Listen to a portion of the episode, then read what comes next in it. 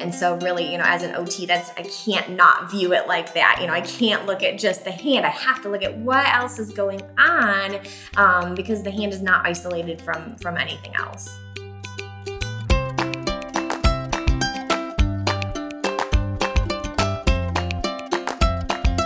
Welcome to the Raising Young Children in Wake County podcast, brought to you by the Project Enlightenment Foundation. I'm your host, Dr. Emily King, former school psychologist, currently a child psychologist, and a former parent of a child in Project's demonstration preschool. I also recently served as the board chair and am currently still serving on the Project Enlightenment Foundation as a board member. The goal of this podcast is to expand services to the young children in Wake County through parent education. In this 10 episode podcast series, we will include interviews with experts in early childhood education, psychology, and pediatrics to discuss topics including the importance of play, managing toddler behavior, language and motor development, kindergarten readiness, how to set up routines, and parent mental wellness. Hey everyone, welcome back to the Raising Young Children in Wake County podcast. So, today we are talking all about sensory and motor development.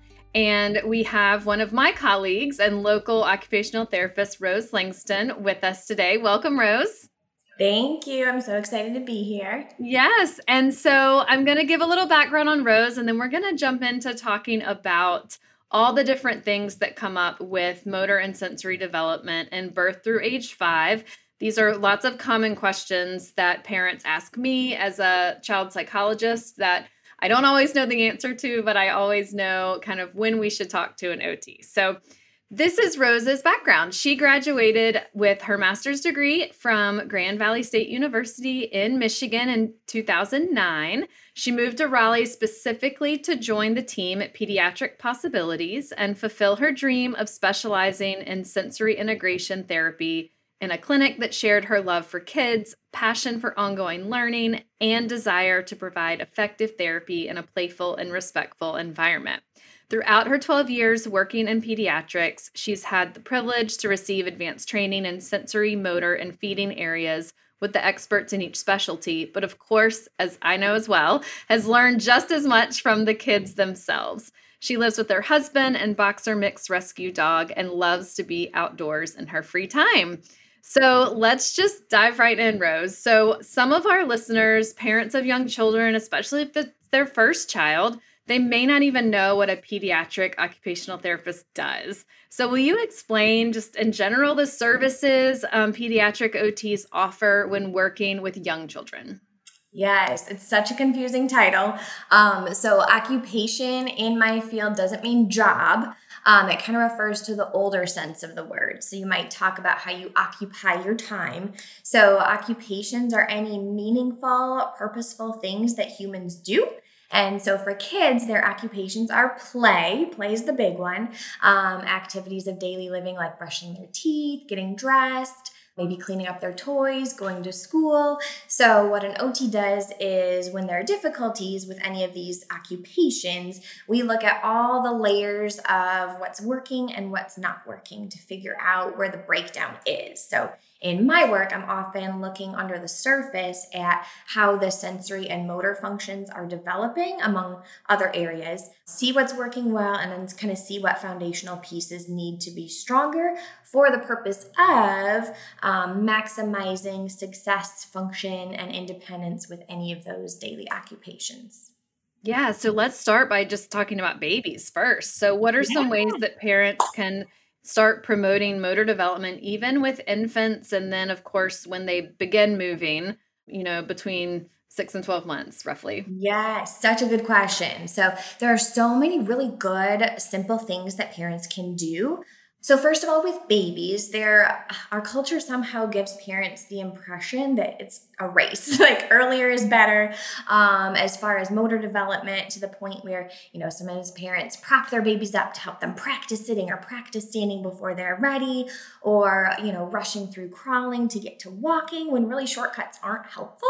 Um, we develop things in this sequence for a reason, for a purpose. So there's a ton of developmental value that a kid gets from laying on the blanket on the floor. So there's a reason we roll before we crawl, we crawl before we walk. Um, and there are important things that develop at each of those stages that are harder to sort of go back and fill in later if we skip steps. So, um, with babies, don't rush the process, honor the developmental design. We have a lot of what we call containers in our culture. So, these are things that prop babies up in positions that they wouldn't be able to get themselves in or out of on their own. So, things like bumbo seats, car seats, simple, natural, flat surfaces are the best for development.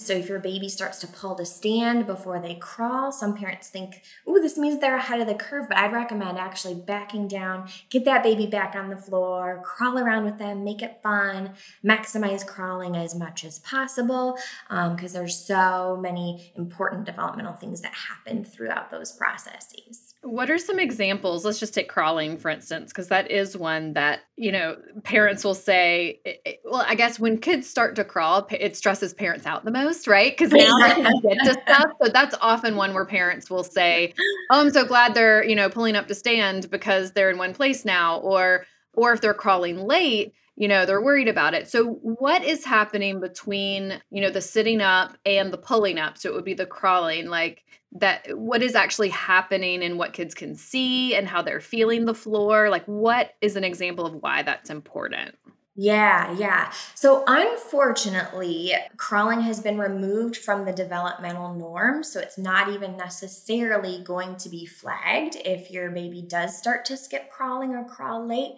But you talk to any pediatric therapist, PT, OT, even speech therapist, and they'll tell you there's so much value in it because that's where um, kids are starting to learn um, their body awareness. So the feeling of their arms and hands against the floor, the the way their visual systems develop in that field. Basic foundational body awareness and spatial awareness are built at those points.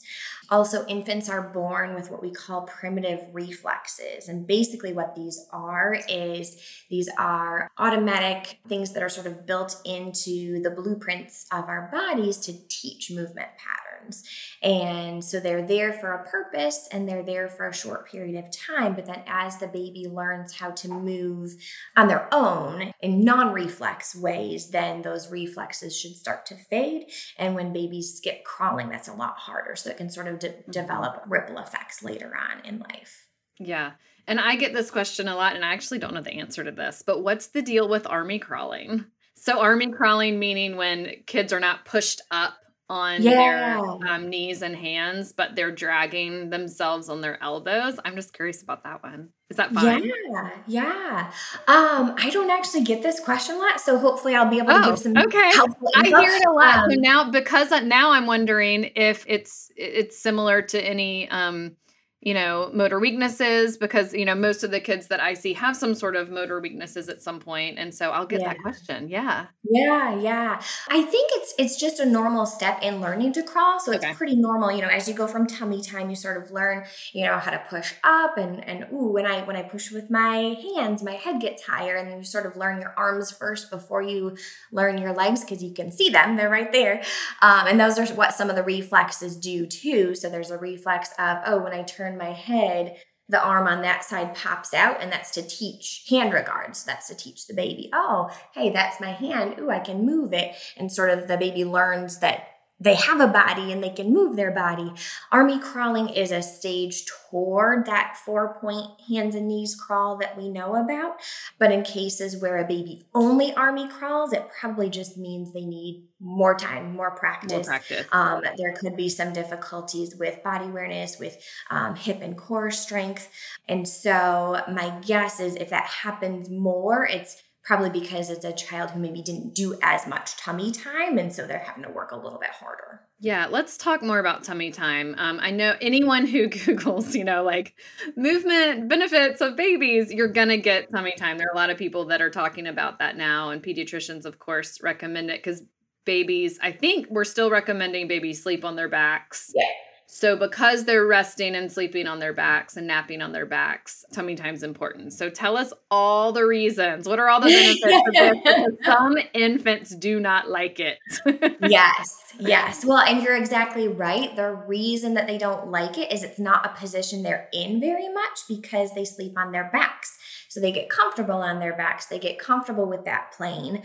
Um, and being on your tummy is is work, but it's really really important work. So there's so many benefits of tummy time. There there are more benefits that we're we're even learning. But kind of this idea of you know things are designed to develop in order and develop in groups. So when babies are on their tummy um, that's an important developmental period for their visual system. So they're learning how to move their eyes they're learning how to coordinate their neck movements with their eye move- movements and perceptual skills which are always learned perceptual skills are developed in that plane first um, and then eventually we have to learn the, the three dimensional planes, right? So, yeah. um, and then as they're laying on their tummy, you know, if you only ever laid on your back, you wouldn't have body awareness, you'd have back awareness.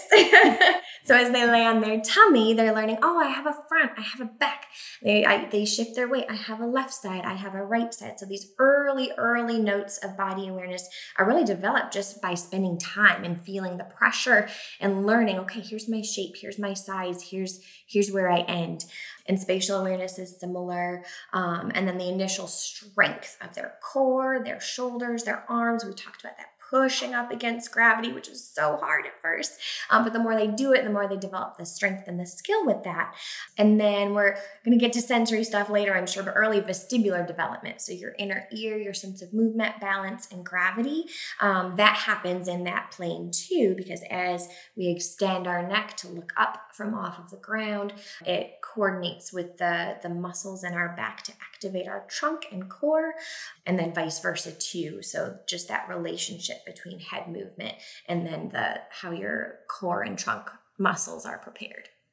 So I know parents listening are like, wow, this is like so many more moving parts and details than you may have realized, but I don't want anyone to stress about that because babies are smart. Like, this is just what they do. We just need to make sure we give them the opportunity and the positions. You know, I know this about um, you know, regulation and social development of when, you know, they mimic our facial expressions and they're just wired to to roll out these skills. We just have to make sure we're doing all the things and and not having them in supported seated positions too much and letting them be on the floor um, and experience, you know, their natural environments um, as much as we can, right? Yeah, I mean, within reason. I mean, we have to put kids in car seats. Right. You have to go take a shower and and, and keep the kids exactly. safe.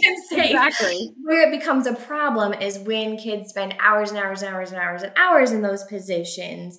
Um, that's really just where we kind of get in their way. So that's a wonderful point that you said. Like they have this natural drive, and it's just our particular cultural, societal um, norms and factors where we we accidentally end up getting in the in the way of these of these natural things developing too so you know with with older kids you know we talked a little bit about babies but older kids providing them opportunities to move in 3d space right so over, under, through, around, between, you know, all of the prepositions. And, you know, kids have this drive anyway. It's fun and it feels good because that's the best thing they can do for their bodies. And even risk taking, you know, with again, within reason, of course, but risk taking has value because kids are learning through this how to hone their inner sense of, you know, how far is too far, how high is too high, how fast is too fast. And allowing them to make some of these mistakes in these areas helps them learn from their own inner perception so they don't rely on you to make the safety judgments and they can develop their own inner sense of this. So you know some other helpful things parents can do with with kids at this stage is use noticing language. And i'm sure you use noticing language in your field too. So you know, noticing your socks look really slippery as you're climbing that ladder, you know, or or language designed to draw their attention to their own bodies and and make them focus on their perception. So, you know, check in with your body. Does it feel ready for this? And that's usually more helpful than just saying, be careful, be careful. Mm-hmm. Uh, and for most kids, this will build their confidence and actually build their their skills so they, they can be more trustworthy and, and they, they can make safer choices but to do that we have to get out of their way a little bit and and, and let them make some mistakes um, and what you're describing right now i i think is where there are many areas where occupational therapy and and psychology or or kind of emotional development intersect, mm-hmm. but this is a big one when I think mm-hmm. about the parent child relationship. So, parents, we all bring some anxiety to this dynamic. So, your kid is like scaling the kitchen cabinets, for instance. you so this is something that anyone who, you know, has worked with any type of developmental delays or like no see working with kids who can't scale the kitchen cabinets the first thing we think of is like look at those motor skills. And the, the parent thinks oh my god you're gonna get hurt. So i say that you know there's everything's relative but within reason you know of course you have to keep your child safe but check yourself if you feel like you have the tendency to have a knee jerk reaction or panic when your child's doing something off the ground or a little bit higher up. The best way to practice this, I think, is at the playground mm-hmm. because playground structures are, you know, generally speaking, built to be fairly safe. And they're things that we, you know, need to stay close by for, but also kids are problem solving stuff on playground structures. So they could be much safer than you know letting your kid explore in the kitchen for instance so right. think you know when you're at the park you know watching what they explore if they're going to climb a little higher be there but watch how quickly you intervene and and maybe don't intervene as as quickly as your anxiety is telling you to because like rose just said building their sense of nervousness within them like oh this is kind of high but i think i can do it those are all internal messages they're probably thinking to themselves and we want them to listen to that mm-hmm. and we mm-hmm. want them to feel their body and listen to what they can do or what they're nervous about um, and I, I, know I've learned this from my floor time training, um, and we've actually talked about this in several of the other podcast interviews. Of I had to sit on my hands in play therapy training because I wanted to jump in and help. That's just my personality. But the time you give kids to just figure it out, or if they can't, then they they ask you for help. That's a wonderful moment of problem solving for them, and you can watch how they figure it out. And so all of those things are are very integrated at that mm-hmm. risk taking stage of mm-hmm. motor development. Yeah. And that's problem solving too. Yeah. You know, I very much look at problem solving. Well, oftentimes heavily in in a, in a physical problem solving sense right so you know we're, we're very busy grown up so it's often easiest for us to just do things for the kids or or give them the answer or you know pull their sock on for them. But whenever possible it's so so valuable to support them through that problem solving process and we can hold space with them through mm-hmm. any frustration so that they feel validated and and also capable. So sometimes with kids i set this expectation by saying oh this idea looks really really hard. It might take 10 tries so they don't assume they've failed or it's impossible when their first attempt doesn't work right or or holding space by even just validating like hey you're working so hard on this you know because as adults we have this anxiety or we can take one look and realize this is not going to work but mm-hmm. allowing them to go through and figure it out on their own and mm-hmm. and mistakes are learning and obviously like within reason for safety but you know like you said there's just this tendency to, to jump in too much too fast and grown-ups just talk too much. And so sometimes there's just so much value in like you said sitting on your hands giving it a moment, just being beside them and being quiet. Because I think that desire comes from I want my kid to be successful or I don't want this kid to feel defeated. But I think unintentionally, if we do things for them, that accidentally sends the message that they can't do it on their own. And so, you know, lots of the kids I know feel so frustrated, so defeated. And this noticing language is good here too. So even just saying, like, I'm noticing you're working really hard, or or hey, like if we feel like we want to give a clue, I noticed when you moved your hands before you moved your feet, it almost worked. Or hey, that was a, a great thought to, to slow down on, on this slippery tile, things like that, to where, you know, we can sort of give little clues or or give little kind of like the minimal necessary involvement while still being with them and and helping them to feel supported but not interrupting their ability to work through that problem solving on their own yeah, for sure. So as kids are getting a little bit older, they they are feeling their bodies, they're developing their gross motor skills, which is whole body. Um, let's talk a little bit about fine motor skills or just with your hands. What are the appropriate expectations for three and four year olds with fine motor? Because this is, you know, something you'll read about is um, preschoolers maybe being asked to do in my opinion, maybe too many things too early with fine motor tabletop activities. Um, their hands are literally developing f- from ages three to five. So, talk to us about fine motor development. Thank you for bringing this up. Yep, you are preaching to the choir You're here. soapbox for a minute.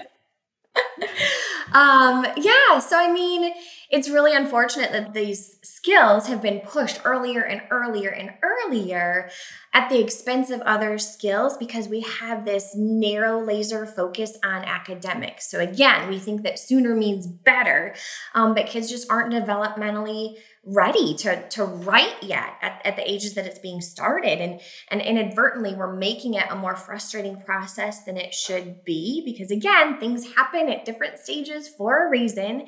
And so these are the ages that kids should be exploring right? They they're tactile they're moving they're learning about the world coloring drawing sure that stuff's great but they don't really have the foundation yet for forming these precise letters um, they're still developing the muscles and the arches in in their hands. So we have these arches that that we have to develop that enable us to do all these you know in hand manipulations so toys like blocks play-doh activities like climbing um, one thing i didn't mention about crawling is that actually helps to build stability in your wrist and your fingers helps develop those arches that we need later on so all of those are the things that will really truly develop the foundational skills needed for future precision with handwriting and again, all of this happens best through play and creativity and the kids' inner drive. And so, you know, when they do start, you know, drawing and coloring, doing it in a play based way, you know, so I'm mm-hmm. not drilling, here's how you write a letter O.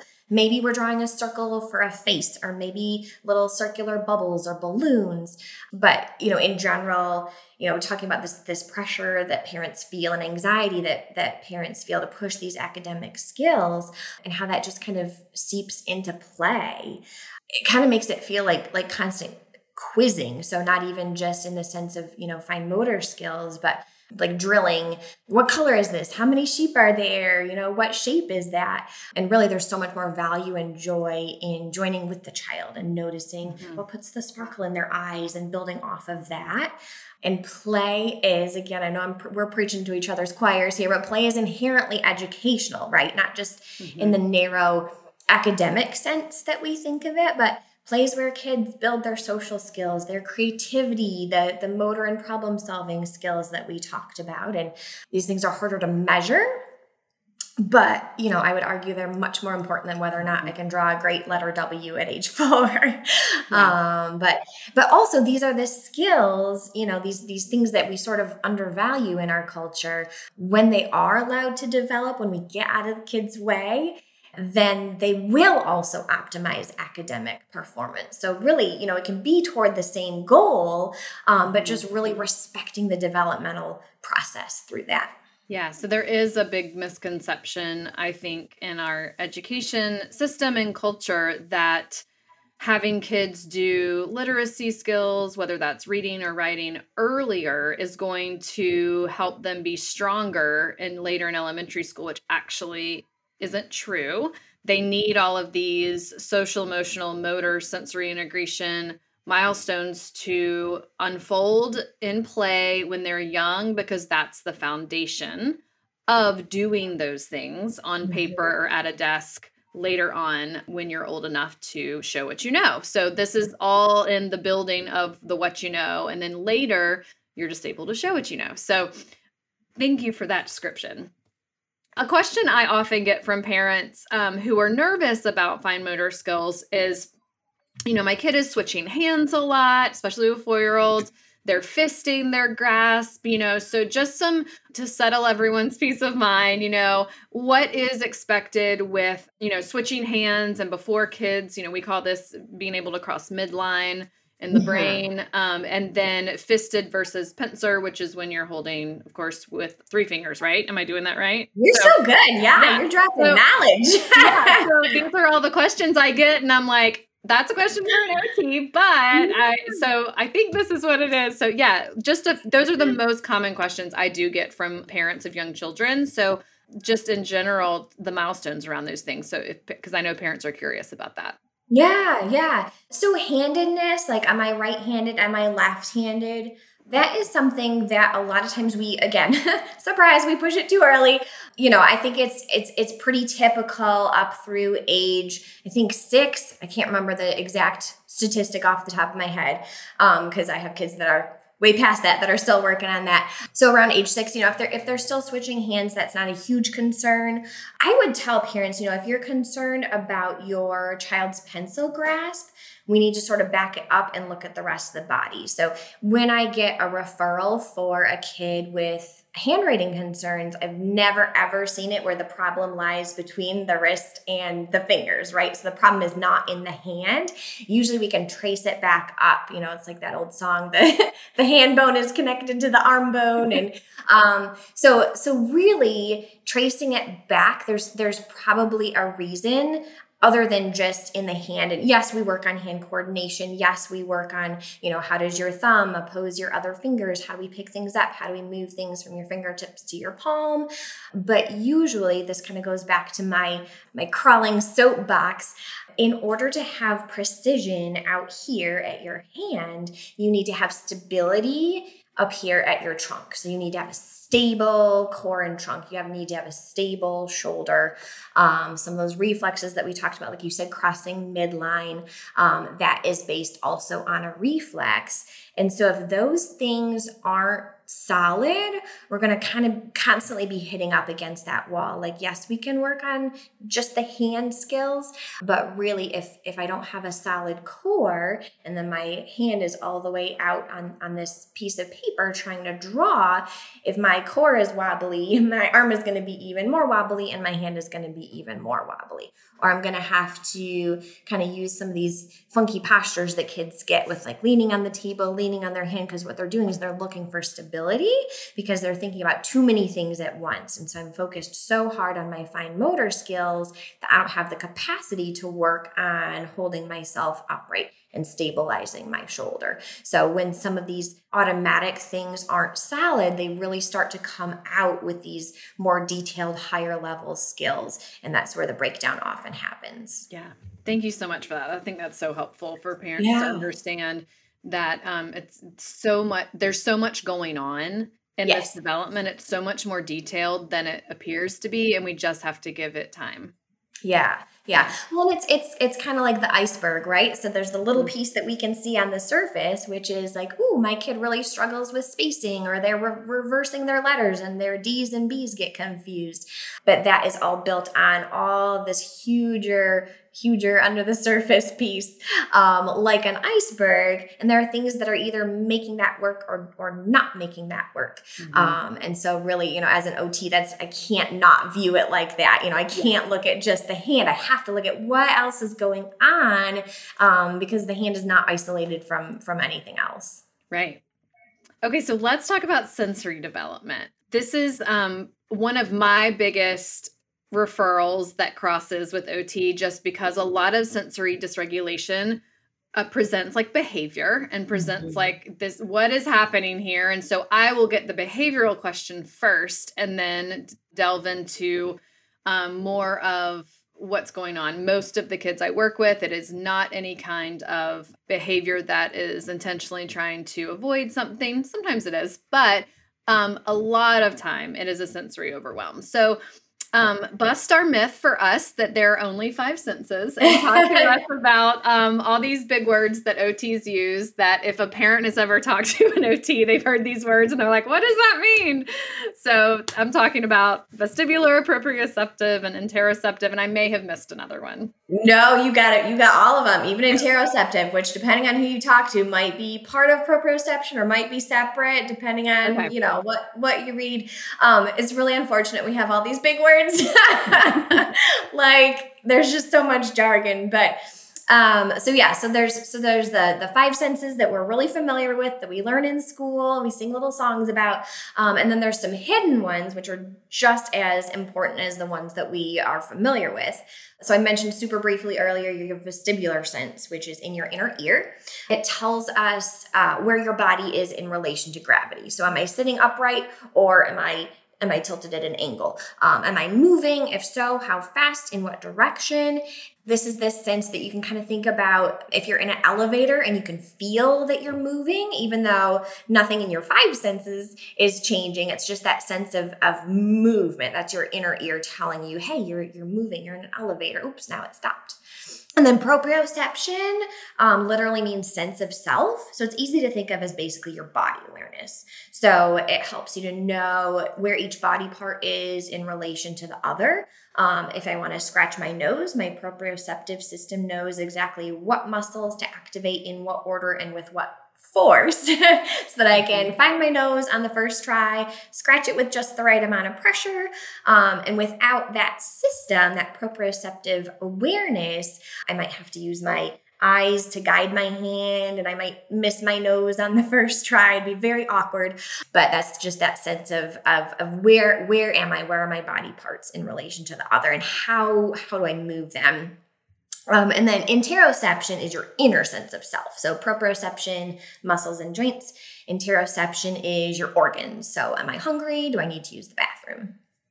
Yep. And so sometimes I will see um, lots and lots of kids with some weaknesses in interoception that will have um, concerns with toileting or concerns with just independence with it can affect some of the independence milestones just because these inner signals you know we can't you know tell our kids when they need to go to the bathroom you know like these are internal systems sometimes pain and heat or another other interoceptive situations right yeah yeah those those kind of travel through your your tactile your your mm-hmm. skin mm-hmm. system your route of touch too but mm-hmm. you can have internal pain too yeah yeah and so um what are some concerns that might come up from really birth to five you know at any time and if there are certain ages to be looking for stuff, let us know that too. So, concerns that can come up in terms of disruptions to the development of these systems or what that might look like and, and what's mm-hmm. going on in a child's nervous system.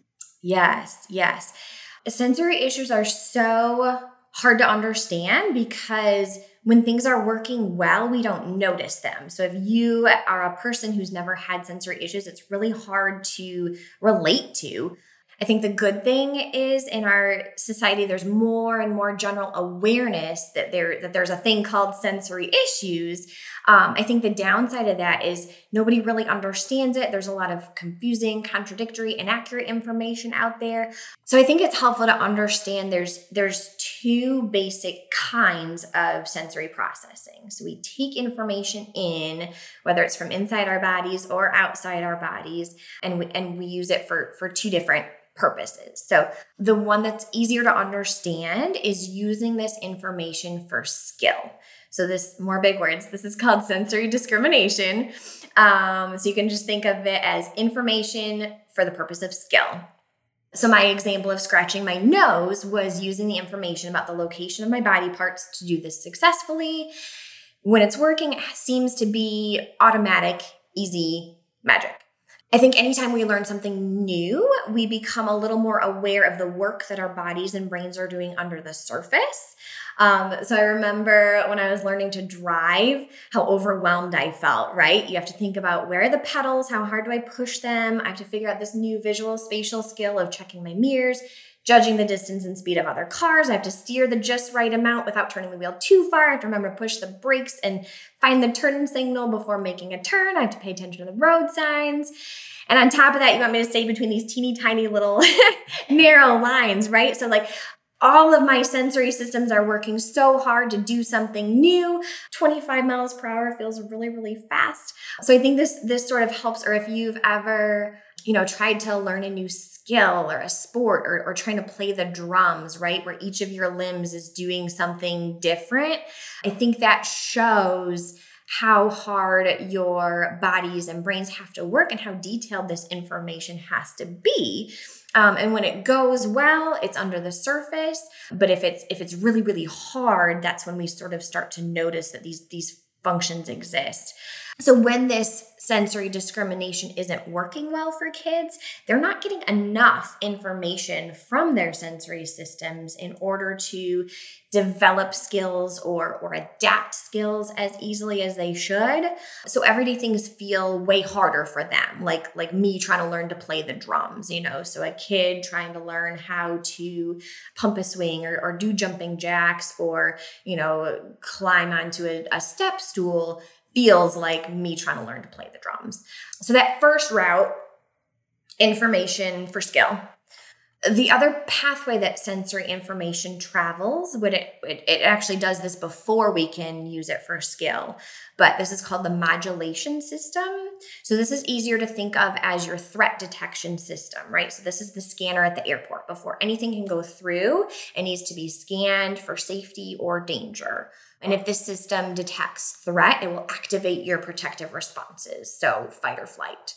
And when the scanner is working well, it can be turned up or turned down, so more sensitive or less sensitive.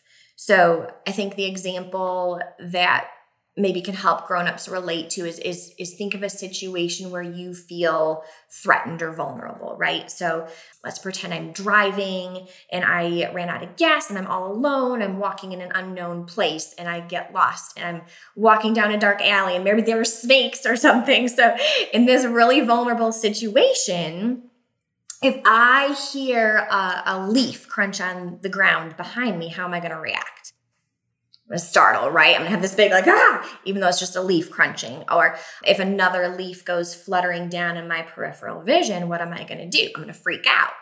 And we need to emphasize that the re- these reactions are automatic. So I'm reacting before I even know what I'm reacting to, let alone have time to think. So this is the function when you touch a hot stove and you pull your hand away before you even realize, ouch, that was hot. Like that information comes later because the first thing is protection. So we pull away first and then we realize what's really going on. Mm-hmm. So, me in a dark alley, my modulation system is turned up to a 10.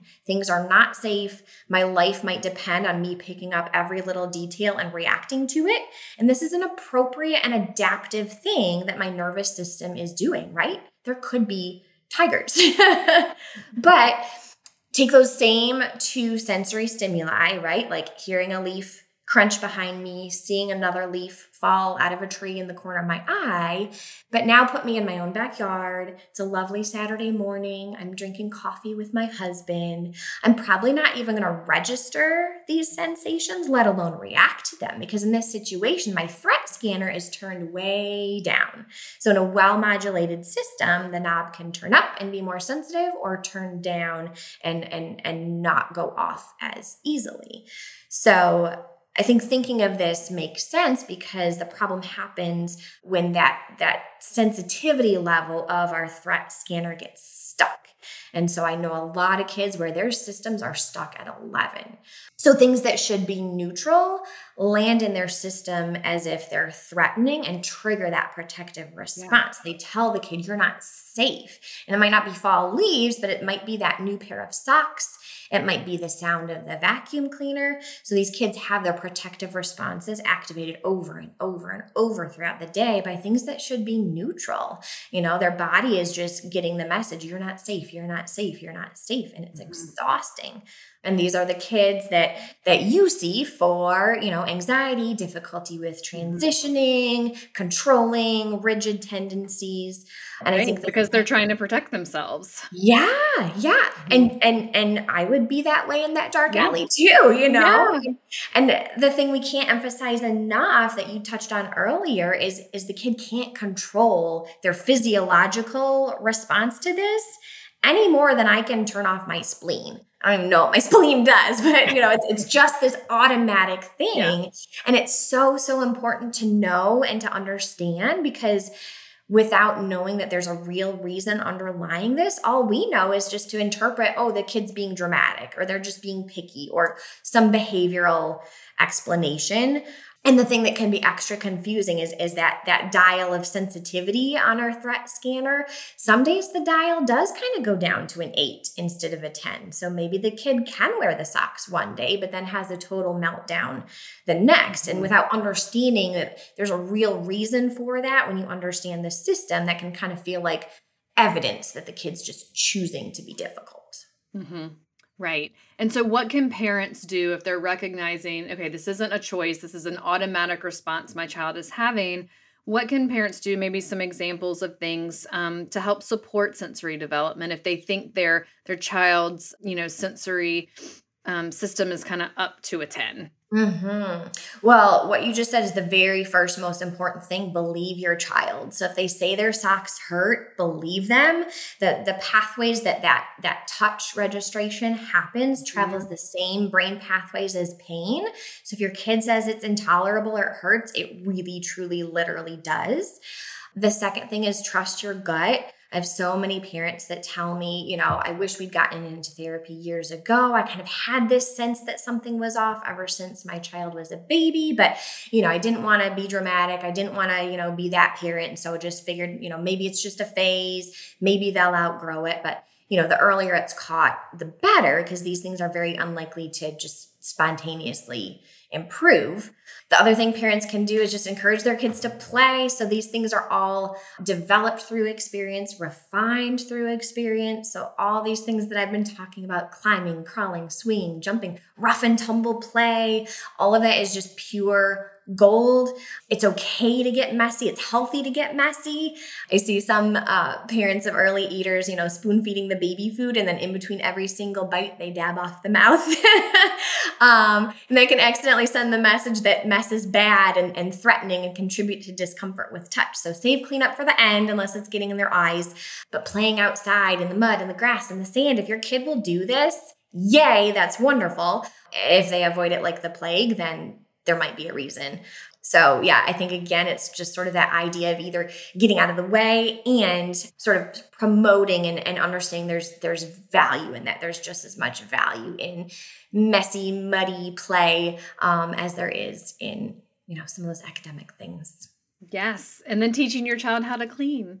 Yes, absolutely. if, that's some, if that's something that's overwhelming for you, yeah. just make it a, a, team, make cleaning a team sport at that yeah. age. Yeah, yeah. So let's talk about how these sensory and motor um, challenges impact behavior. You know, at what point, I mean, it, it's, I shouldn't say at what point, because sensory and motor are integrated or happening and co occurring, um, you know, from birth. But at what point do they start to show up at behavior and as externalized behavior? And sometimes withdrawal and internalized behavior. And those are kids that may avoid, or kids we notice are refusing things or not wanting to do things. Um, what might that look like to an untrained eye? And and you know mm-hmm. what can let's talk about what we can do about it. Some strategies. Yeah, that's such a good point about withdraw too, because sometimes those are those are the good kids because they're the easy ones. Because the good is in quotes there, everyone. Yes, yes. Thank quote you for good. Right. quote unquote good kids, the easy kids. But if you notice that your child is really avoiding things to an excessive degree or, or they're they're unwilling or unable to participate in things, that might be something to take notice of. Mm-hmm. As far as you know sort of those those two two pathways. I think the the skill development things are a little easier to, to pick up on and notice if it if mm-hmm. it looks like oh my baby's just really super clumsy or their, their balance seems way way harder than i would expect it to, to be. If it's more that modulation that threat detection system um, that can also show up super early. So one common thing is diaper changes can be really really hard and that can be multiple factors. So sometimes it's just laying the child down on their back just that movement is very frightening and intolerable to them. So they might start crying before you even started the diaper change um, some kids, it's the cleaning and the the actual the sense of touch that's involved with changing the diaper or changing clothes, and and it looks like a very disproportionate, very distressed reaction with those kinds of things. And then older kids, it kind of just looks like a, a really short fuse. so the yeah. idea of, you know, there's these invisible things under the surface that are either working or not working. Um, if it's your balance and coordination, if things aren't happening at an automatic level that should happen automatically, part of your your brain power is going to that. So, you know, part of your brain power is going to, okay, I have to sit upright in in my chair and it's work. Um, and it's challenging my balance system. And so I have less capacity to listen to the teacher or to take a note um, because some of that capacity is used up. And so I'm, I'm taxed, I'm, I'm stressed. I don't really have any extra extra space. Um, or if my threat scanner is totally going off, no, I'm not going to be able to be flexible when you tell me you're running late and we have to clean up our toys right now because I'm already maxed out. So, so it's going to be these these bigger emotional outbursts looking responses. Um, I have parents tell me, like, oh, you know, my child just blows up out of nowhere for no reason because we don't see what's going, we don't see the buildup under the surface. So, other things that might look like is difficulty with tolerating transitions, routine changes, low frustration tolerance kind of like what we said about you know seeking out certain things to an excessive degree i, I get a lot of um, climbers, crashers, kids yeah. seeking out these really intense movements. Like my kid literally bounces off the walls, or my kid has no um, pain awareness or a really high tolerance of pain, and they're, you know, they literally crash their body into things. A lot of times that's a sign of they are finding things that that feel good to their body. Um, and there's a there's a wisdom there. There's a kernel of you know some of these things are actually therapeutic for them because they're similar to the kinds of things that we use in therapy to help facilitate change. But kids just need help finding the right recipe so what what is the exact thing that I need to do? What's the frequency? What's the intensity? How often do I need to do it? But they sort of have this inner sense of, you know, they're they're on the right track because they they have some wisdom in the things that they seek out or the things that they avoid. Mm-hmm. Yeah, and I think that it's so helpful to talk about these in the lens of behavior because mm-hmm. there I want parents to know they're absolutely calls I get as a child psychologist and you may get this feedback if you reach out for therapy for your child for anxiety or behaviors um, sometimes I will um, realize that a child needs to get started on OT first before being ready for therapy because there's there's work to do within the body for some body regulation before we even get to the playing and the talking because that's very cognitive and very like top mm-hmm. brain stuff we could do a whole nother podcast on top down and bottom up yes. integration but we'll have to save that for another day I did want to um, make sure we talked a little bit about feeding. Yeah. Um, I know that that is um, a question that a lot of parents are stressed about, a topic mm-hmm. that, you know, really gives a lot of parents anxiety. Um, and that's something else that occupational therapists can help with in young children. So, what are some common um, concerns related to feeding, and when should parents ask for help? Yes, yes. So this is another one of those issues where, you know, there's a reason for the behaviors that we see. Historically, feeding issues, if they weren't categorized as medical, if there wasn't something that we could see going on structurally medically, the other option was behavioral as if the kid is just choosing to be difficult at meal times. And we all know kids do what's easiest for them. So if it's truly easier for them to have like a full blown drag out meltdown because you gave them strawberry yogurt instead of vanilla, that means there are some real major barriers going on for them. Because if not, of course, it would be easier to just eat the yogurt. I always see some combination of sensory issues with food. So, certain sensory properties registering as threatening and motor issues. So, eating is one of the most complex and finely detailed skills that children have to learn. We talked a little bit about the fine motor skills of the hand and how they really rely on all these other foundational gross motor skills. Eating is another fine motor skill. So, your tongue and your lips and your cheeks have to move in very fine ways. And it's actually each category, each texture category of foods requires a different type of coordination in your mouth. So, it's very, very complicated. Usually, the referring concern that I get is picky eating. Um, and this often looks like a really narrow range. So, you know, my kid only eats 10 foods in the whole world, or maybe they're very detailed specifics um, and intolerance of change. So, some kids might only eat a few foods in certain categories. Fruits and vegetables are usually the hardest one, or they might be very particular about presentation, preparation, brand. So, you know, maybe my kid can eat chicken nuggets from a particular fast food place, but not homemade chicken nuggets, and definitely not any other kind of chicken because chicken is not just chicken, it's very specific about the presentation and the preparation. And this is because of all the details we mentioned earlier. So, a detail you and I might not even notice becomes insurmountable for these kiddos. A processed food is usually easier because it's more predictable. It's made in a way where it's the exact same every time. Um, so, whereas you know, one apple might be more sweet, one might be more tart, this one is bland, this one's crunchy, this one's soft. It's really hard to know what you're going to get. So, when those details matter so much for kids, those things are so much harder. Um, and there's a reason that junk food is so easy to eat because there are people who specifically design them to be the easiest possible things to eat so that we can eat them mindlessly while we're binging Netflix and they can sell more chips. but truly, the things that kids avoid eating are, are physiologically harder and more difficult. Mm-hmm. So I'd say, you know, a time to get help is if you find yourself being really stressed at meal times and if your kid seems really stressed and if you have to be very particular about how things are presented or if you have to use distraction to get your kid to eat.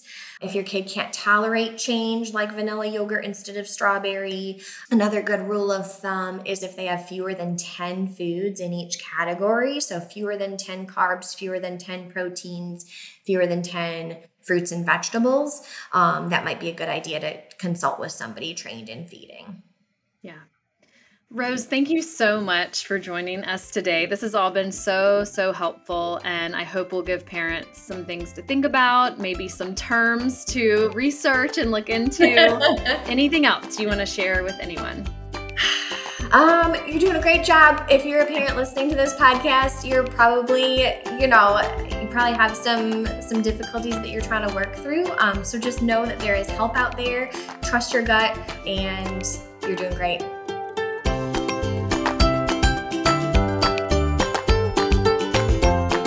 All right, everyone. Thanks so much for listening to Raising Young Children in Wake County, brought to you by the Project Enlightenment Foundation, which you can find at projectenlightenmentfoundation.org. We would love for you to subscribe to this show and share it with your friends and fellow parents. We're all in this together, and we hope we can make a difference in the lives of parents and children. Thanks to K&L Gates, a global law firm with offices in Raleigh and RTP, for their generous contribution to make this podcast happen. Thank you to our sponsors, the Empire Gives Back Foundation and Empire Eats, which includes the downtown Raleigh restaurants Sitti, Gravy, Raleigh Times, Mecca, and the Pit Authentic Barbecue, bringing great food to the community as well as supporting local causes, especially those that touch the lives of children.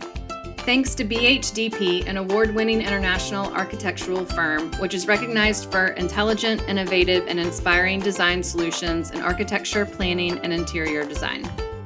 This podcast is edited and produced by Earfluence. I'm Dr. Emily King, and we'll see you again soon on Raising Young Children in Wake County.